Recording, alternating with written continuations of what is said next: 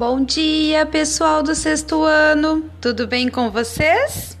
Espero que estejam todos bem. Esse dia chuvoso, friozinho. Vamos para o final da nossa história? O moço bonito e imundo? Ver o que, que aconteceu? Então vamos lá. Andou, andou, andou. Acabou achando melhor viver escondido no mato. Estava cansado de assustar pessoas, de sentir gente olhando para ele com nojo e estranhamento. Na solidão, o moço continuou conversando e discutindo com ele mesmo, lembrando de coisas, repensando sentimentos e experiências, revivendo sua vida ponto por ponto. Dois anos demoraram, duas vezes, mas acabam passando. Um dia, o moço bonito e imundo estava deitado debaixo de uma árvore pensando na vida quando uma figura surgiu parada em sua frente. Era o homem mau, em osso e carne. Parabéns, disse ele, fazendo cara de contentamento fingido. Você foi muito forte, você aguentou firme, você ganhou. Os sete anos se passaram. Agora você pode to tomar banho, cortar o cabelo, barba e unhas e seguir sua vida. Nada disso! gritou o moço. Primeiro você vai ter que me dar banho. Segundo, você vai cortar meu cabelo. Depois vai fazer a minha barba, aparar minhas unhas e ainda arranjar uma roupa decente para eu vestir.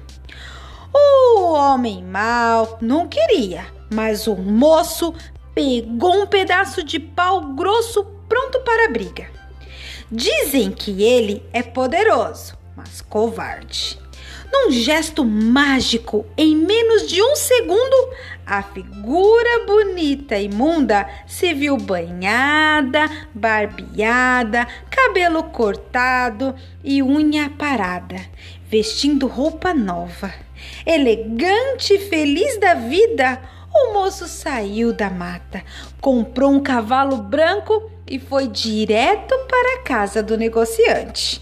Encontrou as três irmãs conversando na varanda.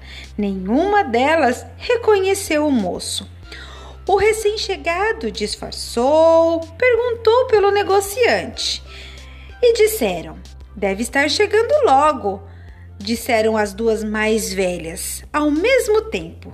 Tinham achado o moço a coisa mais linda. A irmã caçula nem ligou, parecia triste e abatida. O recém-chegado desceu do cavalo e perguntou se podia esperar o negociante na varanda. Conversa vai, conversa vem. A irmã mais nova contou que tinha sido noiva, mas agora achava que seu noivo tinha morrido. Disse que estava muito triste.